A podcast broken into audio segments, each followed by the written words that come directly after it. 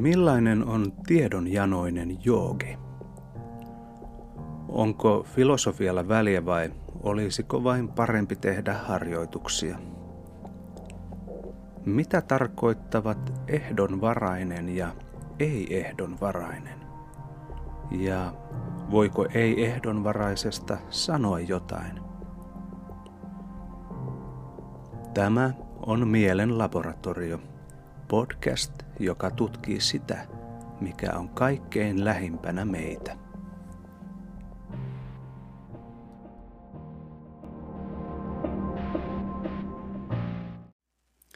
Tervetuloa Mielen laboratorion podcastiin. Mulla on tällä kertaa tässä keskustelukumppanina joogatutkija Matti Rautaniemi, joka on myös tunnettu esimerkiksi Maailmanpuu-podcastin isäntänä ja, ja myös tietokirjailijana. Tervetuloa Matti. Kiitos. Mukava olla Mielen laboratoriossa. Joo.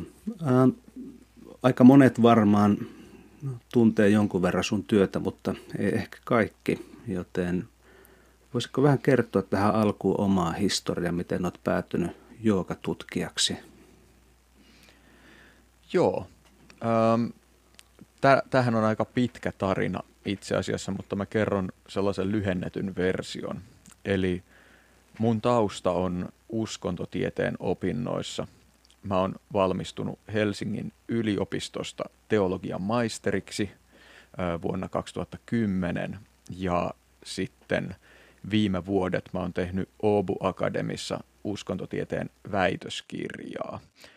Ja aika varhain mun opinnoissa mä kiinnostuin joogasta ja sitten, tai kiinnostuin joogasta siis niin kuin henkilökohtaisena harjoituksena.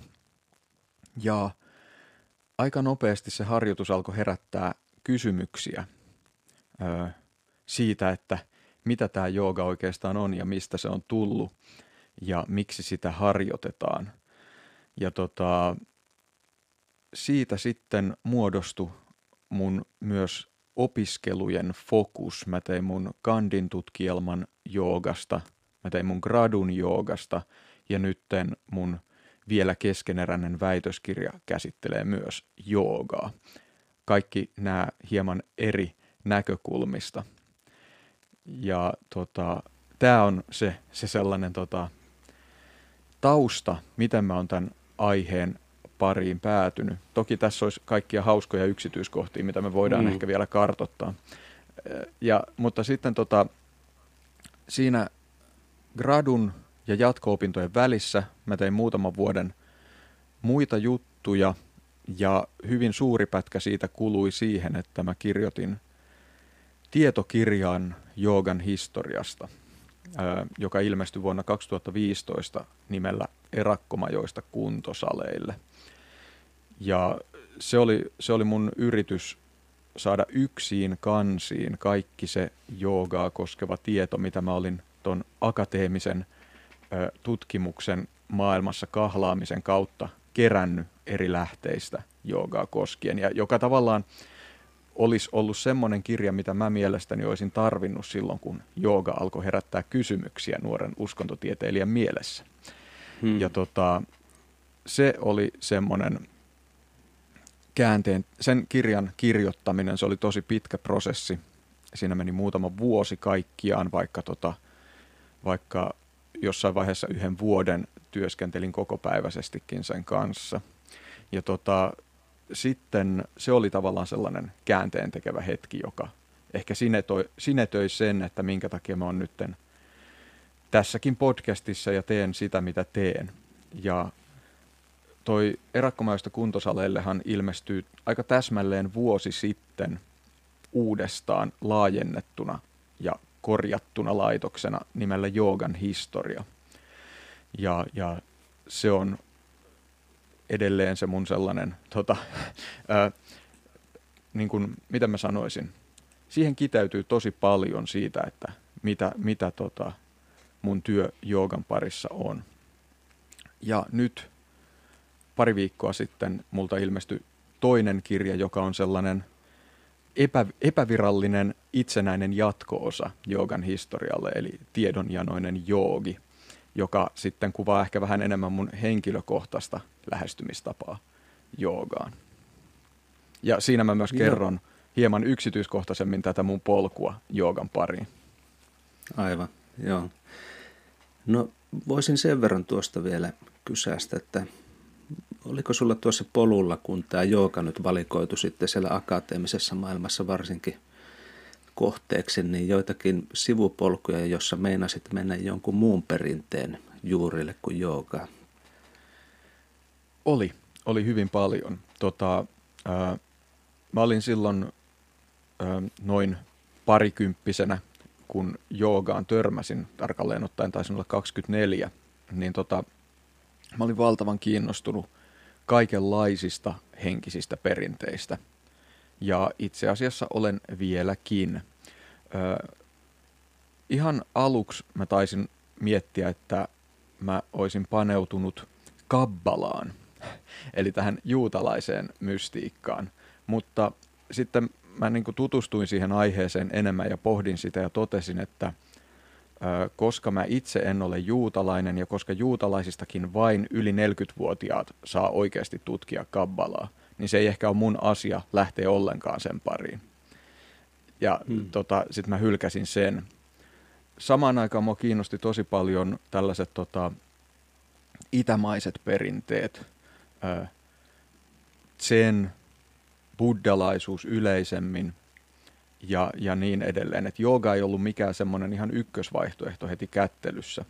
Ja ton, mä mietin, että sen tai taolaisuus voisi olla sellainen, mihin voisi keskittyä. Ja mä esimerkiksi opiskelin Kiinaa yhden kesän ö, si, sitä varten, että voisi paneutua niiden perinteiden teksteihin. Ja nämä oli sellaisia varhaisia. Sitten tässä joogapolunkin aikana – Mä oon myös, myös tota, paneutunut joihinkin muihin juttuihin. Ehkä kaikkein tärkeimpänä ää, G.I. Gurdieffin ajatukset, joita, joiden kanssa olin hyvin intensiivisesti tekemisissä ää, useita vuosia. Että tota, hmm. tota, tota, nämä on ollut sellaisia ehkä just sivupolkuja, mutta jollain lailla myös nivoutunut koko tähän, tähän tota, kokonaiskuvaan. Joo. Tuo mielenkiintoinen tuo Zen, mulla on itsellä kanssa tausta lähtee siitä, että aloitin joskus meditaatioharjoitukset itsenäisesti tuossa vuosituhannen vaihteessa. Ja sitten ensimmäinen tämmöinen virallinen perinne tai polku, jota aloin harjoittaa, oli Zen. Yhtä aikaa itse asiassa joogan kanssa, koska Oulussa siihen aikaan oli tuommoinen, tai on edelleenkin tämmöinen Astanga jooga sali, johon sitten silloin vuonna 2002 tai 2003 niin tuli tämmöinen sen johdanto ja mä näin sen netistä ja päätin aloittaa joogan harrastuksen, jotta pääsisin siihen sen johdannolle sitten mukaan. Eli mä aloitin itse asiassa sillä, että mä aloitin joogan ehkä kolme viikkoa ennen Zeniä. Just. Se oli itsellä kanssa tämä polku, mutta tuota, sitä Zenin parista ää, mä pidin sitten monen vuoden tauon tuossa – sitten kymmenen vuotta myöhemmin. Mutta huomasin tuossa, kun luin Frommin kirjaa Zenistä ja psykoanalyysistä, että siellä oli toisena kääntäjänä Matti Rautaniemi tässä ihan, olisiko vuosi kaksi sitten, että se teos taisi ilmestyä joskus 2012, se oli just mun tämän Joo. viiden vuoden sen sapatti tauon aikana tapahtunut tämä. Joo, mä tota, se on oikeastaan mun eka yritys kääntäjänä. Se, se syntyi sillä lailla, että mun hyvä ystävä Mika Pekkola ehdotti sitä projektia mulle. Hän on tehnyt väitöskirjan Frommin ajattelusta ja on henkilökohtaisesti hyvin innostunut zen buddhalaisuudesta. Ja tosiaan tämä taisi tapahtua 2010, kun Mika ehdotti mulle, että From ja DT Suzuki on kirjoittanut tällaisen kirjan ja hän haluaisi kääntää sen ja että haluaisinko mä kääntää sen tota, sen osion siihen. Ja mä sitten tota, olin silloin jo syvällä joogan maailmassa mutta ajattelin, että kyllä toi sen sen verran kuitenkin kiinnostaa, että tota, voisin tähän ryhtyä ja me sitten tehtiin Mikan kanssa yhteistyönä työnä se kirja ja se on mun mielestä aika mainio, mainio kirja. Oikeastaan niin kuin jo sanotaan, että mun käsitys Zenistä perustuu pitkälti siihen, että mä, en, mä oon toki lukenut Alan Wattsin ja joitain muita alan perusteoksia, mutta se on mulle semmoinen, mihin mä edelleenkin palaan joskus, kun, kun näistä aiheista tulee puhe. Joo. Tässä on tuo äh, itsellä semmoinen jotenkin tämmöinen integratiivinen ote ollut näissä viisausperinteissä. Ja mä huomaan, että, että mun omassa ajattelussa buddhalaisuuden ja sitten tämä jooga filosofia opiskelu on jotenkin täydentänyt ja tukenut toisia. Et, et mä aloitin buddhalaisten oppia opiskelu silloin aikoinaan, mutta, mutta se niissä ehkä se on tavallaan se ajatus se, että harjoitus on se ykkösjuttu ja jos haluat vielä vähän filosofiaa opiskella päälle, niin siitä vaan kuhaseella estään tai haittaa sitä harjoitusta. Ja itse asiassa Astanga Jooga, tämä Joycein perinteessä, sitä markkinoitiin aika samalla tavalla, että just do your practice ja kaikki muu seuraa siitä. Eli ne, ne sopii jotenkin mulle siihen aikaan tosi hyvin, että mentiin tällä niin tekeminen edellä. Joo, Joo, ja mä luulen, että, tai siis mä muistelen, että useammallakin joogakoululla joskus silloin 2000-luvun aikana oli sillä, sellaista, että oli niin kuin asanaharjoitus jonkun joogaperinteen, modernin joogaperinteen mukaan, ja sitten saattoi olla sen meditaatiota siihen lisäksi.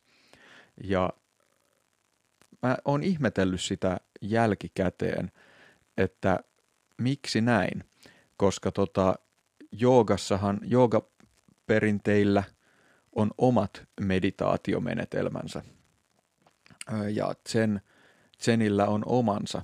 Mutta mä luulen, että se liittyy johonkin sellaiseen, että tuolla Zenillä erityisesti ja buddhalaisuudella yleisemmin on sellainen hirvittävän hyvä imago. Ja ne on jotenkin sellaisia helposti lähestyttäviä perinteitä. Oletko samaa mieltä?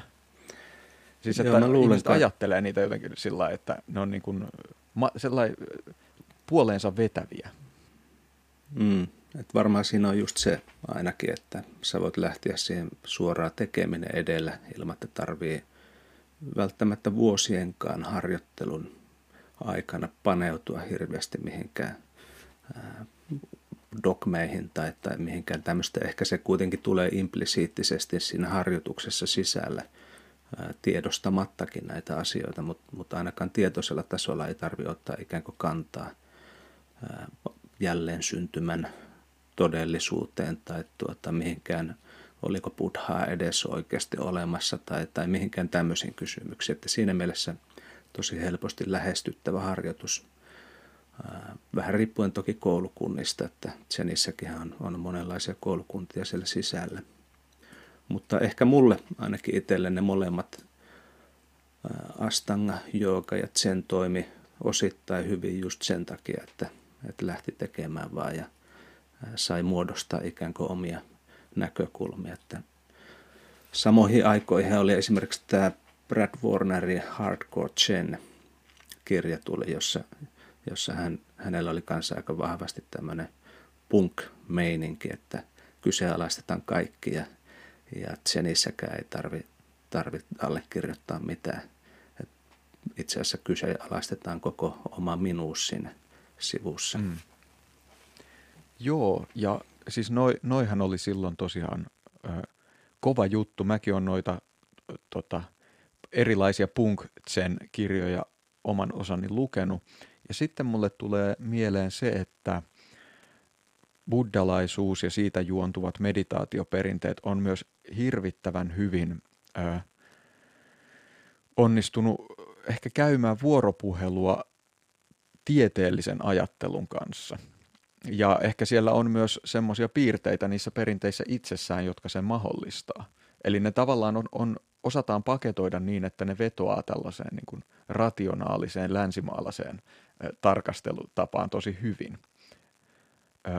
Totta kai sitten, jos sitä yhtään pintaa raaputtaa, niin tota, huomaa, että kyllä siellä aika, aika tota, eksoottinen aasialaisten uskontojen todellisuus on myös siellä buddhalaisuuden takana, mutta jotenkin, jotenkin buddhalaisuudessa ja siitä juontuvissa harjoituksissa on jotain semmoista, mikä on ihan eri tavalla onnistuttu tekemään sillä lailla älyllisestikin vakuuttavaksi kuin vaikka joogan tapauksessa, mun mielestä. Hmm. Joo, mulla on sama, sama kokemus. Ja ehkä tästä päästään nyt siihen, mitä halusin tuossa jo aiemmin sanoa, eli tätä, että tämä, kun mä aloin sitten jossakin vaiheessa paljon myöhemmin tutustumaan tarkemmin tähän buddhalaiseenkin filosofiaan, esimerkiksi tähän Theravada buddhalaisen tähän vähän vanhempaan perinteeseen, niin mä aloin vasta silloin ymmärtää monia niitä asioita, mitä olin siinä vuosia ja, ja yli kymmenenkin vuoden aikana harjoittanut, että mihin tavallaan niin filosofiseen ajattelun tuokin harjoitus ja se, että se tehtiin just tällä tavalla, niin mihin se perustui. Ja mietin sitten sit jälkikäteen, että olisi ollut ehkä hyödyllistä opiskella sitten kuitenkin vähän sitä filosofiaa jo aikaisemminkin. Se olisi saattanut auttaa joillakin kohti omaa ymmärrystä ainakin. Mutta sitten samalla huomasin, kun aloin sitten tuossa ihan muutama vuosi sitten opiskelemaan Bhagavad Gittaa omassa opettajakoulutuksessa, että se auttoi ymmärtämään myös buddhalaista filosofiaa.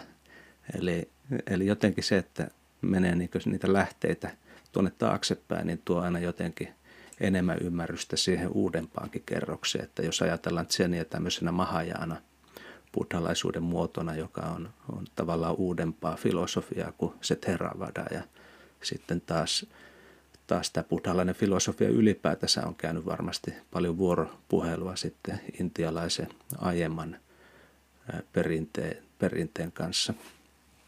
Mm.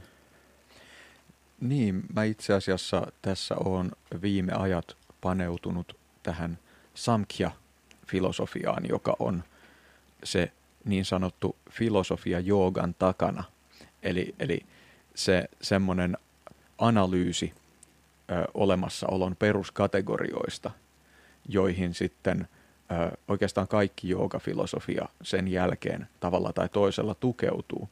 Ja mulla on sellainen käsitys, mä en itse asiassa osaa nyt ihan tarkkaan sanoa, että Samkhyan näkemykset vaikuttaa jonkun verran myös buddhalaisen filosofian takana. Osaatko tähän sanoa tarkennusta tai korjausta? Mm, no en ole äh, spesialisti Samkhya-filosofiassa, mutta jonkun verran mitä tunnen esimerkiksi tätä Patanjali Joogasutraa, mm. niin sitä kun lukee on aika helppo löytää siitä paljon buddhalaista ää, sisältöä myös. Eli mm-hmm. itsellä on tullut semmoinen mieleen, kun on lukenut, että, että se on niin tavallaan Patanjali oma synteesi buddhalaisesta, ehkä sen ajan buddhalaisesta filosofiasta ja, ja intialaisista muista perinteistä, mitä siinä on ollut saatavilla. Mm. Joo, ja siis... itse, asiassa, itse asiassa, jos vielä vähän jatkan, niin mulla on tullut mm. jopa tämmöinen ajatus mieleen, että, että se Patanjalin kirjan olisi saattanut kategorisoida myös buddhalaiseksi kirjaksi joku uskontotieteilijä jossakin kohta, että voi olla, että siinä on vähän veteen piirretty viiva, että mille puolelle se kallistuu. Niin. Äh, Joogasutran ja buddhalaisuuden yhteydethän on toki äh, selvät ja hyvin tunnetut. Siellä tota, esimerkiksi tämä kahdeksanosainen harjoitus, äh, Ashtanga Yoga, on, siitähän on sanottu, että se on tavallaan kahdeksanosainen siksi, että se tota, on saanut vaikutteita buddhalaisuudesta. Äh, sitten toisaalta tässä neljännessä luvussa on suoraa kritiikkiä buddhalaista yogachara-koulukuntaa kohtaan. Eli on ihan selvää, että se, joka Patanjalin Joogasutran on kirjoittanut, on tuntenut buddhalaisuuden ja käynyt sen kanssa vuoropuhelua. Ja, ja osittain näistä kommenteista buddhalaisuutta kohtaanhan sen tekstin ajottaminen on myös, tai ne on vaikuttanut siihen, että miten, miten on päätelty, että miltä ajalta se on peräisin. Joo. No mitä sulla tulee mieleen tuosta mun ajatuksesta, että, että onko se onko se veteen piirretty viiva. Tietysti buddhalaisissa koulukunnissa nyt kritisoidaan toisia koulukuntia aina, että se ei nyt sinänsä vielä ole mm. perusta sulkea tätä ajatusta pois. No mun mielestä siis äh, jooga, jos me puhutaan nyt tästä niin sanotusta hindujoogasta, eli siis siitä joogasta, joka on kehittynyt osana tätä hindula- hindulaisuutena tunnettua maailman uskontoa, niitä joogaperinteen juonteita. Ja sitten tämä buddhalaisuus, joka on eriytynyt omaksi perinteekseen silloin hyvin varhain ajanlaskun alkua edeltävinä vuosisatoina, niin tota, mm, niillä on paljon yhteistä. Ne juontuu samasta juuresta. Nehän molemmat on peräisin näistä tota, ajanlaskun alkua edeltävän vuosituhannen shramana liikkeistä, jotka siis oli näitä tällaisia askeettisia ö, ryhmiä, joita kiinnosti, miten vapautua jälleen syntymien kiertokulusta. Ää, eli, niissä on paljon yhteistä, ja kuten todettua, niin niiden näiden perinteiden välillä on ollut paljon keskustelua ja todennäköisesti vaikutteiden vaihtoa. Mutta mun mielestä tämä niin kuin, se, mitä nykyään kutsutaan joogaperinteeksi, eroaa kuitenkin monin tavoin buddhalaisista perinteistä. Eli tota, ähm, siellä on käytännöllisiä eroja, historiallisia, kulttuurisia eroja, filosofisia eroja, tietoopillisia eroja ja, ja niin edelleen. Ja ehkä, ehkä se, jos nyt fokusoidaan tämä johonkin, jos mietitään nyt Patanjalin Sutraa, niin sitähän määrittää se, että se on tämän ö, darshanan, eli niin sanotun oikeaoppisen joogakoulukunnan perusteksti. Ja oikeaoppinen tässä yhteydessä tarkoittaa sitä, että Sutra ja sen kirjoittaja hyväksyy vedo, vedojen ja vedalaisen papiston auktoriteetin. Ja tämä taitaa olla semmoinen asia, mikä erottaa buddhalaisuuden hyvin jyrkästi tästä. Eli buddhalaisuus ei, se nime, sitä nimenomaan määrittää se, että se hylkästän vedalaisen ää, hmm. perinteen niin sanotusti. Tämä on to, to, ja sitten tästä seuraa monenlaisia tota, ää, esimerkiksi historiallisia te- tekijöitä, jotka erottaa nämä toisistaan. Hmm. Kuulostaako tämä sulle järkevältä eronteolta? Periaatteessa kyllä. Se, mitä mä silti edelleen mietin siinä, on tavallaan sen opetuksen sisältö. Mm. Eli kun mehän ollaan kuitenkin annettu ikään kuin jälkikäteen nimet, nimet mm. monille näille perinteille, että ne ei ole ollut sen nimisiä, niin, niin mä mietin tätä niin jälkikäteiskonstruktiota, että se olisi voinut tapahtua joillakin muillakin tavoilla kuin miten se sitten on tapahtunut. Eli, eli tämä on ehkä tässä se ajatus mulla lähinnä sen niin opetussisällön okay. kannalta. Joo. Ö, no sitten tota, yksi varmasti, mistä me on sunkin kanssa aiemmin keskusteltu, on tämä käsitys ö, ihmisen ja olemassaolon perimmäisestä luonteesta, joka, joka niin kuin ainakin, ainakin teorian pintatasolla näyttää erottavan joogaa ja buddhalaisuutta. Eli, eli onko atman vai ei atman. Aivan. Eli, eli koska tota jooga kumpuaa sieltä ähm, äh, Upanishadien filosofiasta ja, ja tota, niin edelleen, niin siellä on aina se käsitys, että sen harjoituksen päämääränä on oivaltaa olemassaolon perustana oleva perimmäinen havaitsija, perimmäinen tietoisuus. Hmm. Ja, ja buddhalaisuushan lähtee siitä, että tätä ei ole. Tai kuten, kuten sä oot eräissä yhteissä, yhteyksissä hienosti mun mielestä selventänyt, on, että sitä ei voi havaita, siitä ei voi saada tietoa. ja siksi se on ihan sama kuin sitä ei olisi. Eikö se suurin piirtein mm. näin ole se, miten sä oot tänne esittänyt? Öö, no ei ihan täsmälleen noin. Okay. en itse asiassa varma että miten mä sen esittänyt, mutta ainakin tällä hetkellä mä ajattelen se sillä tavalla, että, että tavallaan Buddha kieltäytyi näissä vanhoissa teksteissä puhumasta siitä tavallaan niin metafysiikasta, joka on täällä mm. kaiken taustalla, ei ehdonvaraisesta.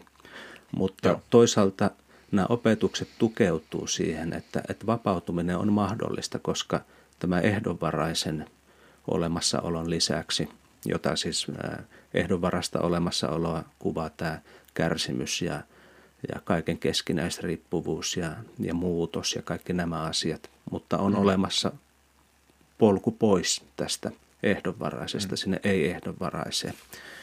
Mutta se, että onko siitä mahdollista saada tietoa vai ei, niin mun mielestä tämä jätettiin aina ikään kuin auki niissä.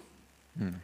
Et eh, ehkä mä täsmentäisin tuo enemmänkin näin, että, että ää, niin jossakin vertauksessa, nuolivertauksessa Buddha sanoo suunnilleen sillä tavalla, että, että jos nämä haluaisit tietää kaiken siitä, että kuka tämän nuolen on ampunut ja mistä tämä on tehty ja mikä tämän nuolen ampujan ää, sääty oli ja, ja ammatti ja kaikki mm. tämmöiset, niin ne kerkeää sitten kuolla siihen verenhukkaan. Että on parempi mm. vaan poistaa se nuoli nyt mahdollisimman nopeasti ja ikään kuin unohtaa tämä kysely.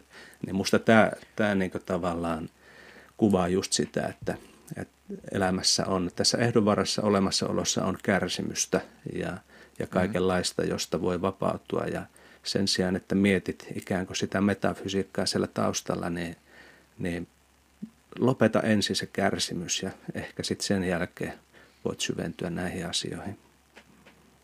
Toi on hurjan hyvä, hyvä tota, vertaus.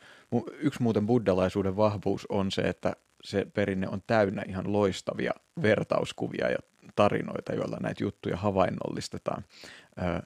Jälleen ehkä yksi syy siihen, minkä takia se on niin puoleensa vetävää.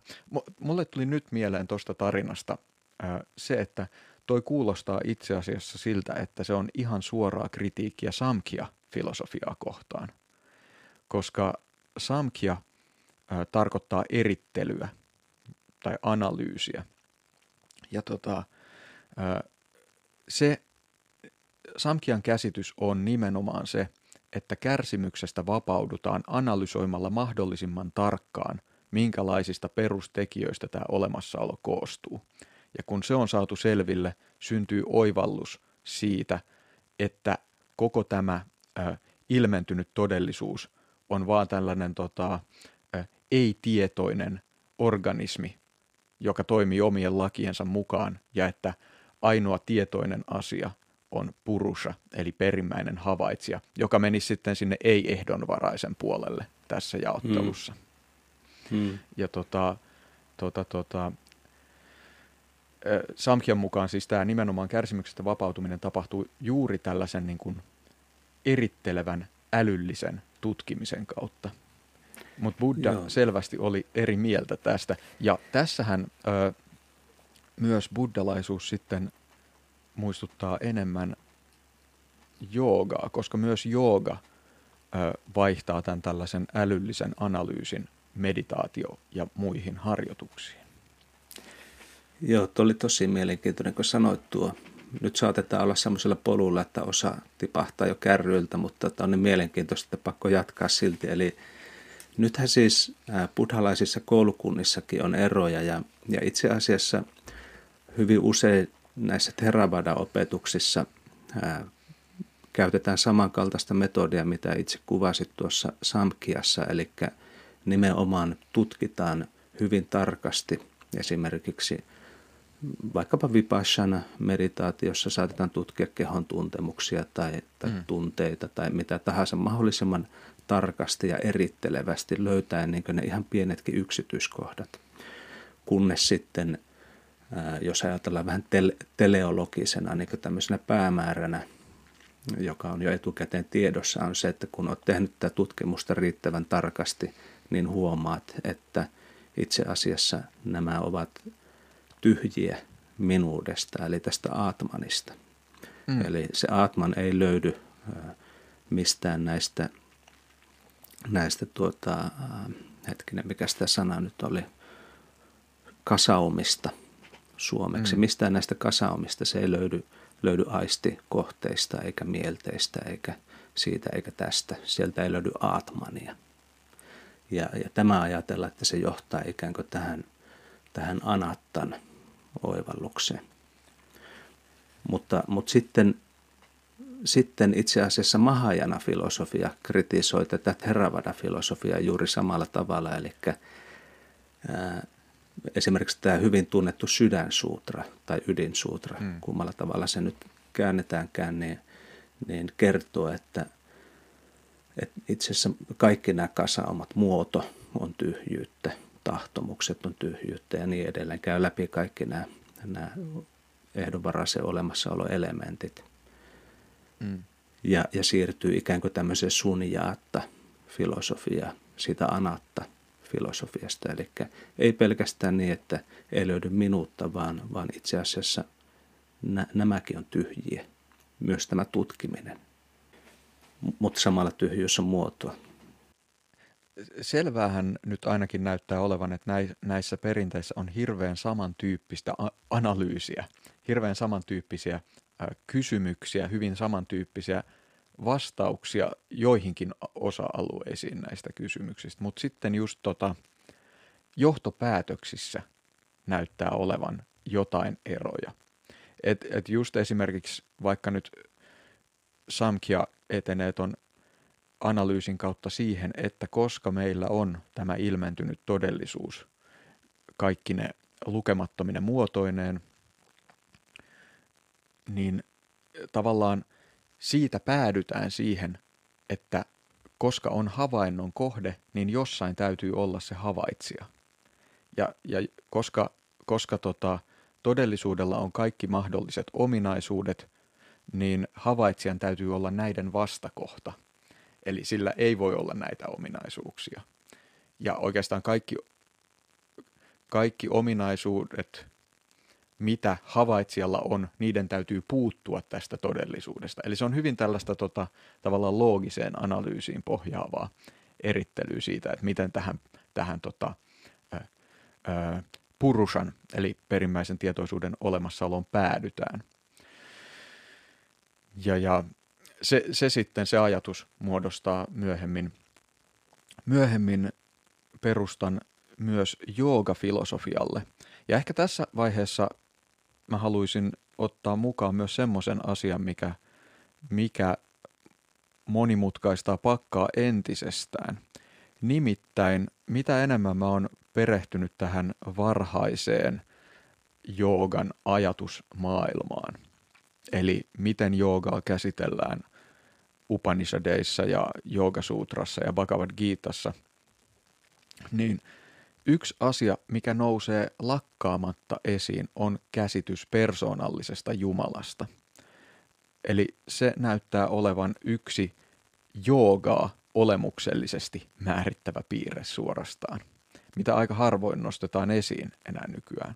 Eli Patanjalin jooga-filosofia esimerkiksi eroaa Samkiasta siinä, että Patanjali lisää sinne todellisuuden perus, peruskategorioiden joukkoon vielä yhden ylimääräisen, eli Ishvaran, Herran.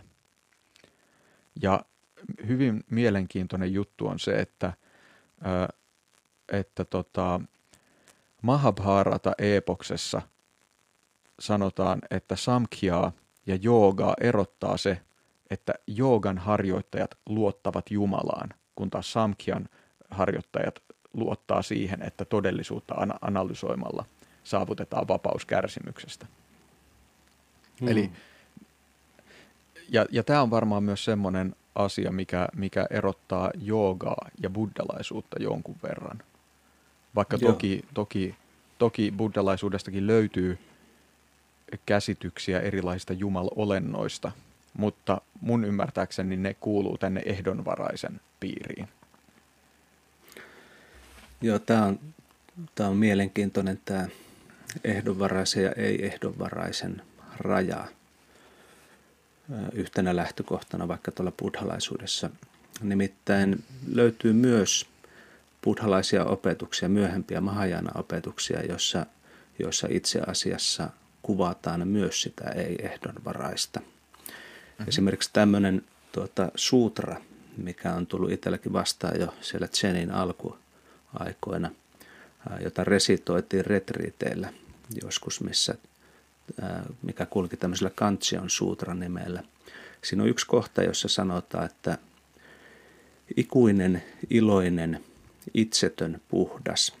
Ja mua alkoi tämä kiinnostaa, tämä, tämä säkeistö silloin, kun aloin tutkin tätä joogafilosofiaa ja mietin sitä, että, että tuossa niin kuvataan ikään kuin just näitä ei-ehdonvaraisen ulottuvuuksia vastakohtana sille ehdonvaraiselle. Eli kun sanotaan, että on ikuinen, kun sitten taas ehdonvarassa maailmassa kaikki on pysymätöntä. Sitten sanotaan, että iloinen sukha, kun taas ehdonvaraisessa kaikki on dukha, kärsimystä. Mm.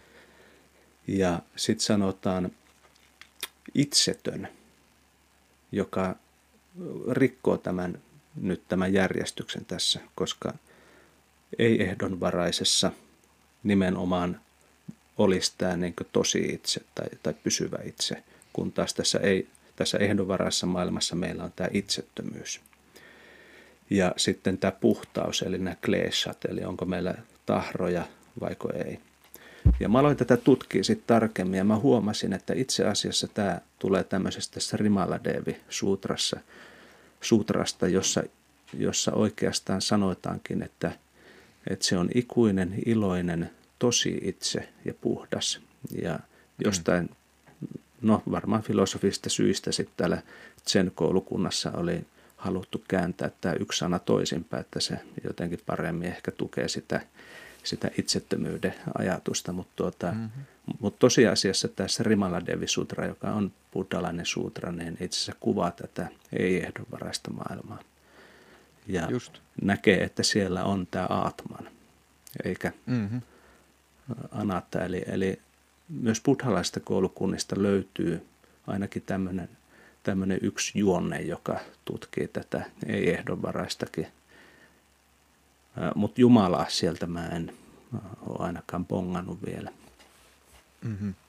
Toi on hirvittävän mielenkiintoista ja osoittaa hirveän hienolla tavalla sen, että, että näissä perinteissä on kyse tavallaan sellaisesta, että oikeasti niin kuin tutkitaan näitä asioita ja pohditaan ja ne kehittyy ja voi ottaa yllättäviä suuntia jopa, mikä on mun mielestä hienoa.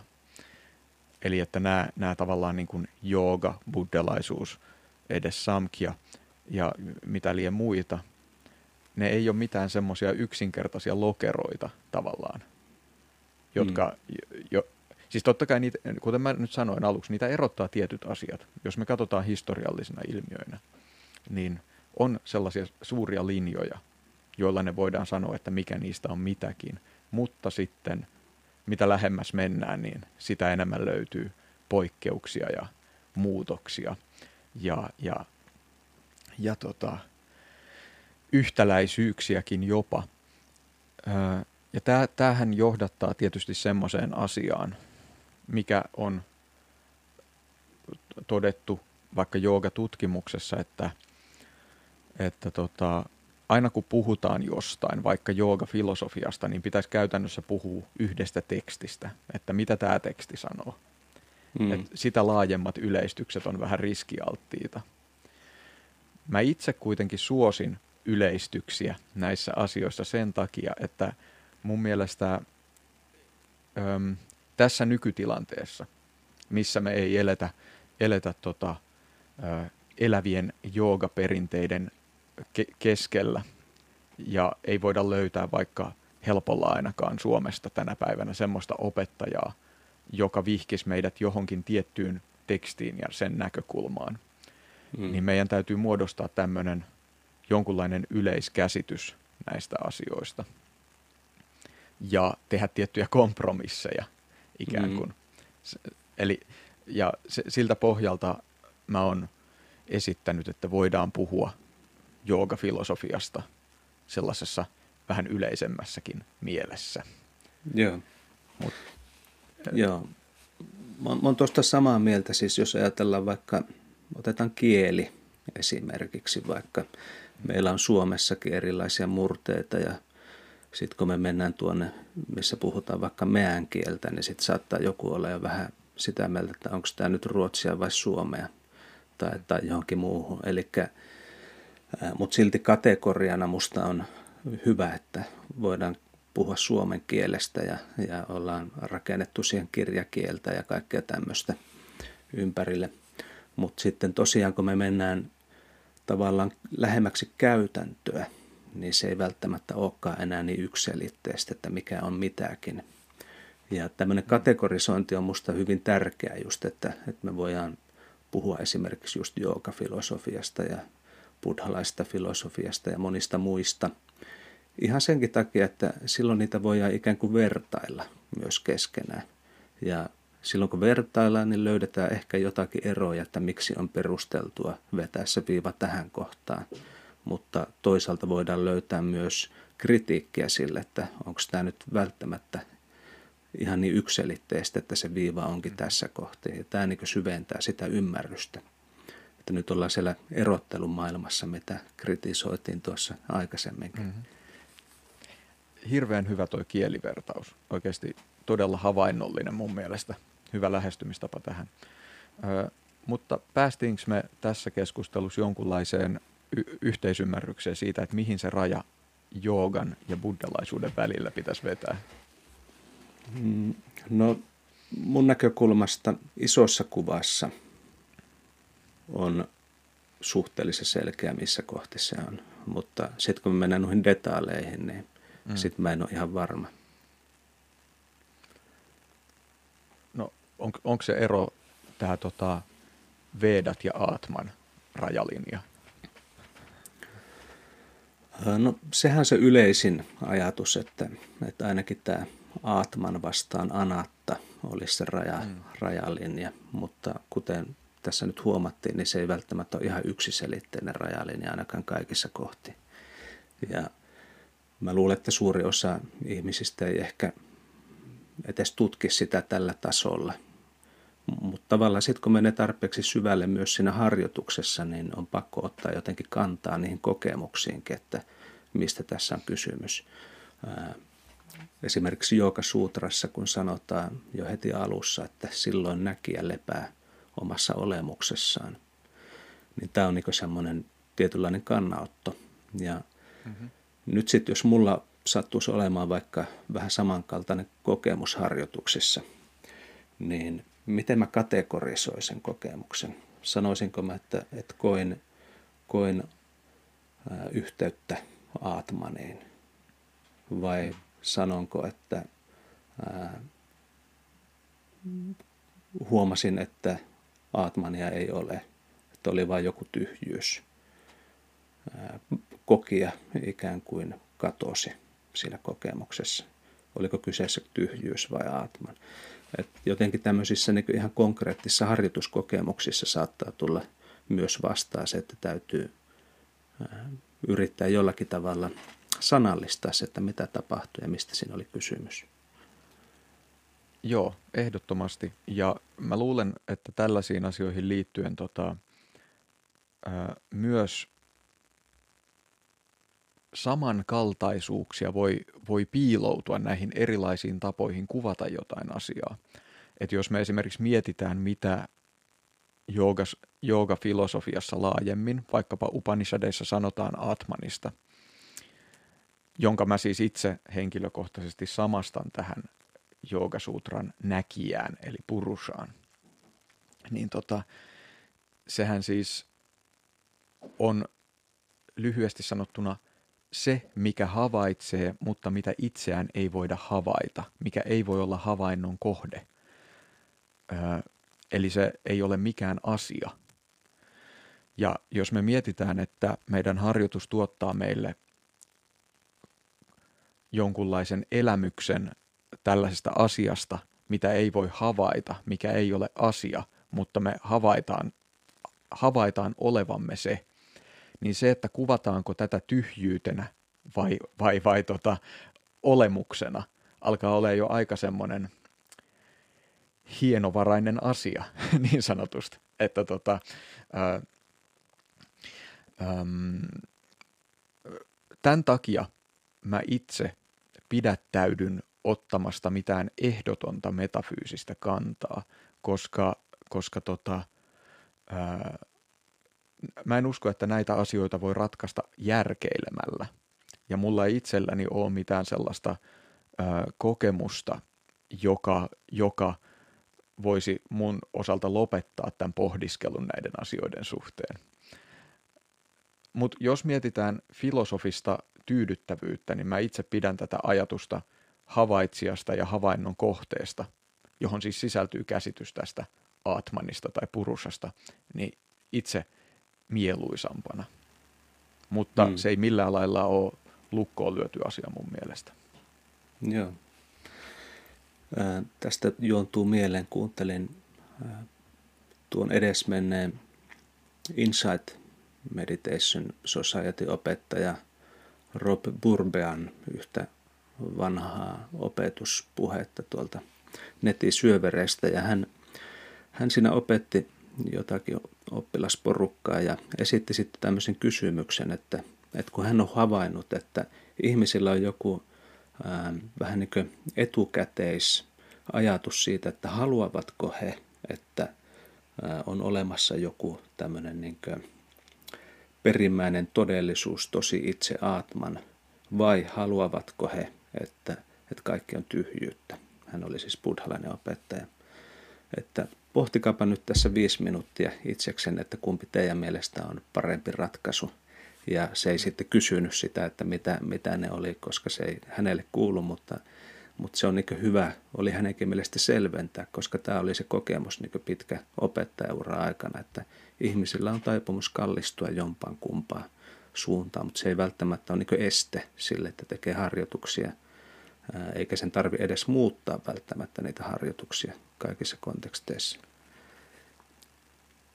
Joo, ja siis tämä tuo mulle mieleen hyvin tärkeän pointin liittyen näihin, että miksi me puhutaan edes tästä filosofiasta harjoitusten yhteydessä. Sä lähit tämän keskustelun alussa liikkeelle siitä, että sä oot edennyt tekeminen edellä näihin, näihin harjoituksiin, Zeniin ja Astangaan. Ja tota, mä itse olen aina liikkunut filosofia edellä. ja tota, yleensähän korostetaan sitä, että, että se tekeminen on, on tärkeintä. Ja se on toki helppo allekirjoittaa, koska näitä asioita voi miettiä vuosikymmeniä tulematta mihinkään lopputulokseen ja ilman, että elämään tulee mitään silmin havaittavaa muutosta. tai ehkä, ehkä jotain tapahtuu, jos oikeasti keskittyy vain filosofiaa miettimään. Mutta tota, semmoinen asia, mitä mä oon alkanut enemmän ja enemmän miettiä, on, että onko tämä filosofia ja käytäntö ja kokemus lainkaan erotettavissa toisistaan. Koska on olemassa ihan tällaista modernin tieteen tutkimusnäyttöä siitä, että meidän ajatukset hyvin pitkälle luo meidän kokemuksen hmm. eri asioista. Ja tavallaan virittää meidät havaitsemaan tietynlaisia asioita ja tietyllä tavalla. Meidän odotukset esimerkiksi virittää meitä siihen, että miltä asiat meistä vaikuttaa meidän kokemusmaailmassa. Niin miksi nämä asiat ei ulottuisi myös näihin harjoituksiin? Mm, nimenomaan. Joo, tuossa, minkä otit esille, niin, niin mä mietin tätä sun kirjaa Tiedonjanoinen joogi, jonka luin tuossa.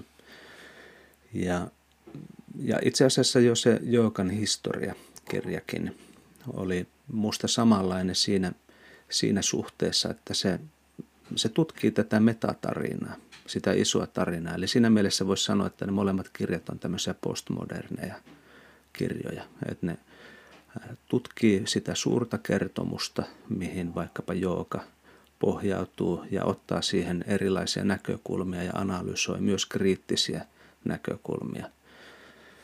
Ja, ja siksi mä mietin tuossa, kun kysyit, että ollaanko me nyt jotenkin tyydyttävästi päästy siihen, että missä kohti on vaikka filosofia ja buddhalaisuuden raja, että, että toisaalta kuitenkin ää, tämä toinen puoli, niin kuin näissä sun kirjoissa myös ikään kuin vähän kritisoikin sitä rajaa, tai ainakin esittää kriittisiä kysymyksiä siihen liittyen, että missä kohti nämä rajat on ja missä niiden pitäisi olla. Ja se resonoi kyllä hyvin mun ajattelun kanssa, että, että, että jotenkin tämä, niin kuin jos viisautta esimerkiksi mietitään, Eeva Kallion kanssa siitä juteltiin yhdessä jaksossa, niin tarkoitus tai tämän viisauteen liittyy jotenkin tämmöinen mahdollisuus ylläpitää semmoista tietynlaista ristiriitaa. Kaksi hieman vastakkaista näkökulmaa, joita ei ole pakko ratkaista eikä ehkä voikaan. Niin musta näissä rajavedoissa on myös tämmöinen niin tärkeä pointti, että, että yhtä aikaa pitää vetää se raja ja, ja olla kriittinen sitä rajaa kohtaan ilman, että ehkä niin luopuu siitä ristiriidasta. hienosti puettu sanoiksi.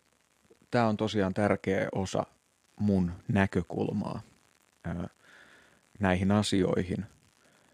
Ja tota, mä niin kuin itse kuvaan sitä sillä lailla, että tieto on, tieto on mulle se kaiken alku ja loppu. Se on se, mikä mut on saanut liikkeelle, se tiedon jano, ja se on se, mitä mä tavoittelen.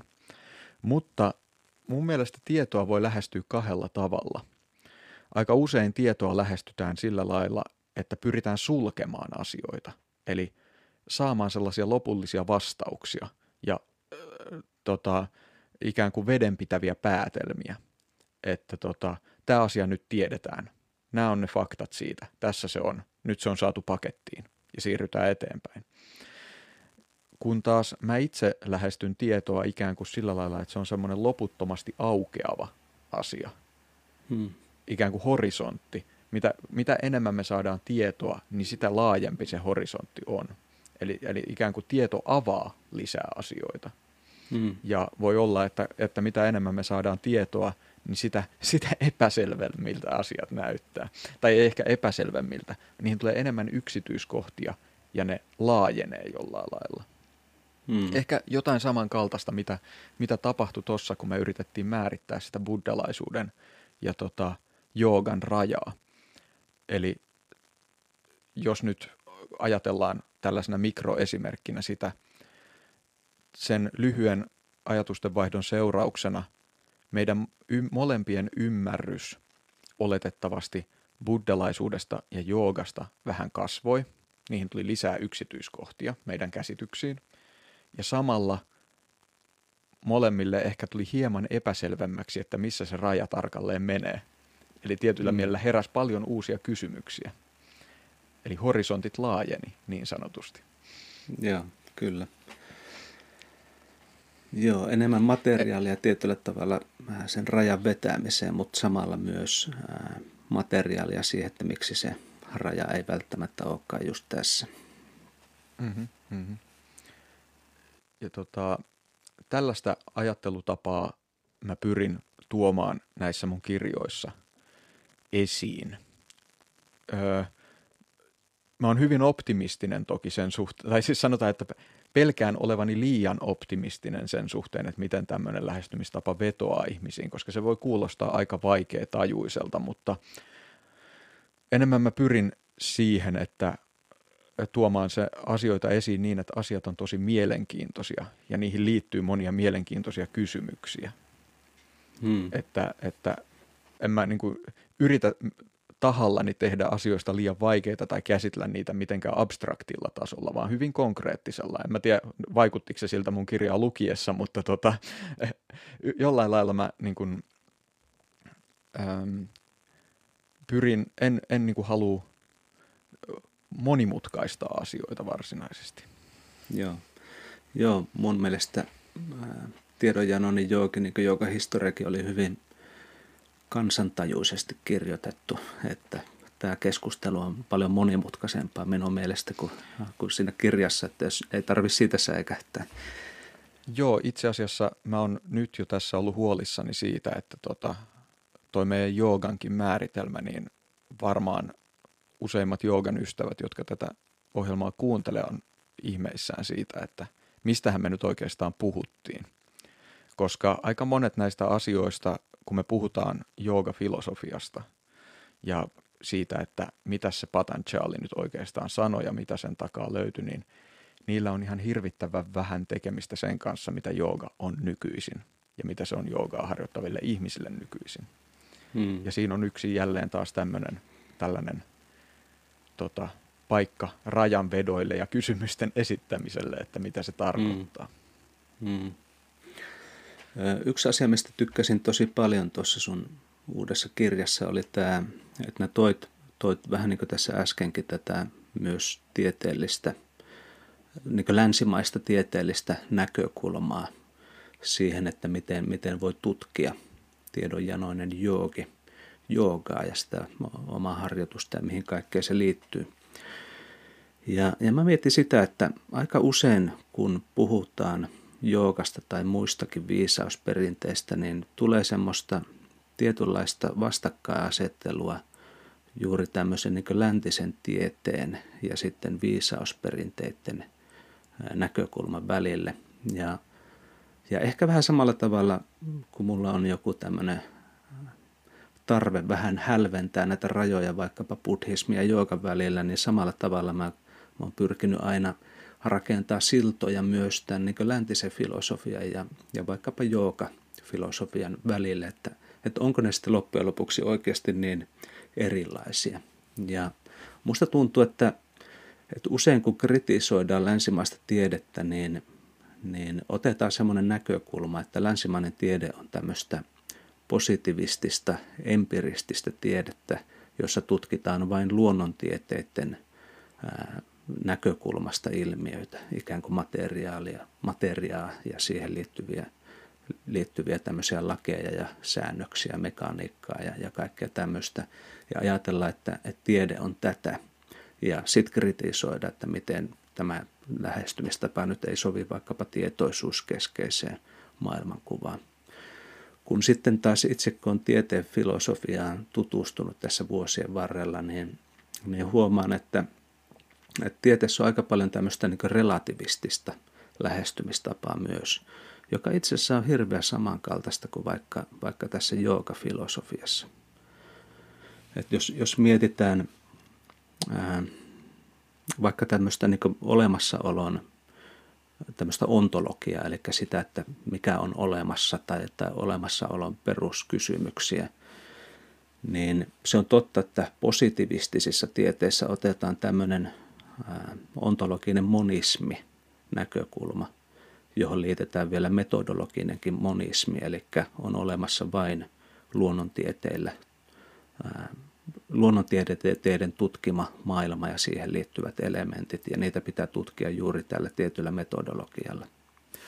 Mutta sitten tämmöisissä relativistisissa tieteissä, konstruktionismissa ja muissa esimerkiksi hylätään tämmöinen monismi, ja, ja ollaankin sitä mieltä, että itse asiassa ihmisiä – ja ihmistieteitä, niin näissä, näissä on paljon muita, muitakin vaihtoehtoja tähän tutkimukseen.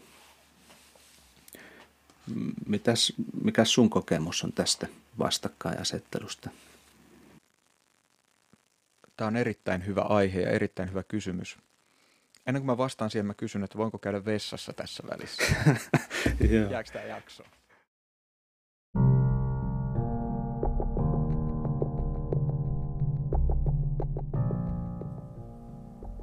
Mielen laboratorio pitää nyt pienen biologisen breikin ja jatkamme keskustelua Matti Rautaniemen kanssa seuraavassa jaksossa. Stay tuned.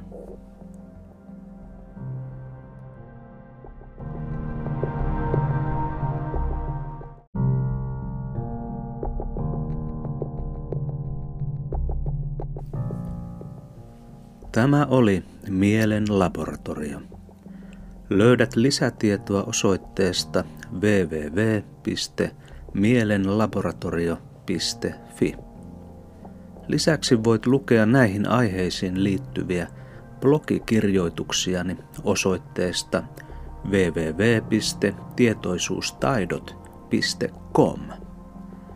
Jos pidit kuulemastasi, kerro podcastista myös ystävillesi, jotta hekin pääsevät sukeltamaan syvemmälle oman mielensä labyrintteihin.